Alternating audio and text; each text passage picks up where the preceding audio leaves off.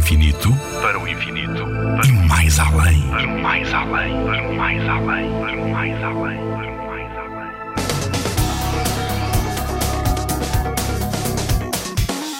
Que é um cometa?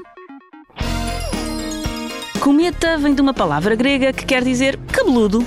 Isto porque muitos astrónomos na Grécia Antiga achavam que os cometas eram estrelas cabeludas, mas estavam enganados. Um cometa nem é uma estrela, nem tem que se pentear. Um cometa é uma mistura de gelo, poeira e rocha. É como uma grande bola de neve suja que orbita à volta do Sol. À medida que um cometa se aproxima do Sol, os gases congelados e a poeira começam a ferver, separando-se do centro do cometa e formando uma espécie de nuvem que o segue, parecendo que tem uma grande cabeleira. O cometa mais famoso é o Halley, que tem esse nome por ter sido descoberto pelo astrónomo Edmond Halley.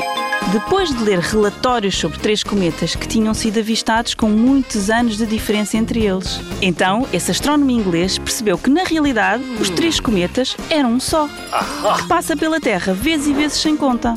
Tendo em conta que as datas das 3 últimas observações têm 75 anos de diferença e que a última vez que o cometa foi avistado foi em 1986, a próxima vez que o cometa Halley nos vai visitar vai ser em 2061. Sabes que idade é que vais ter? Mafalda Frade, Pavilhão do Conhecimento.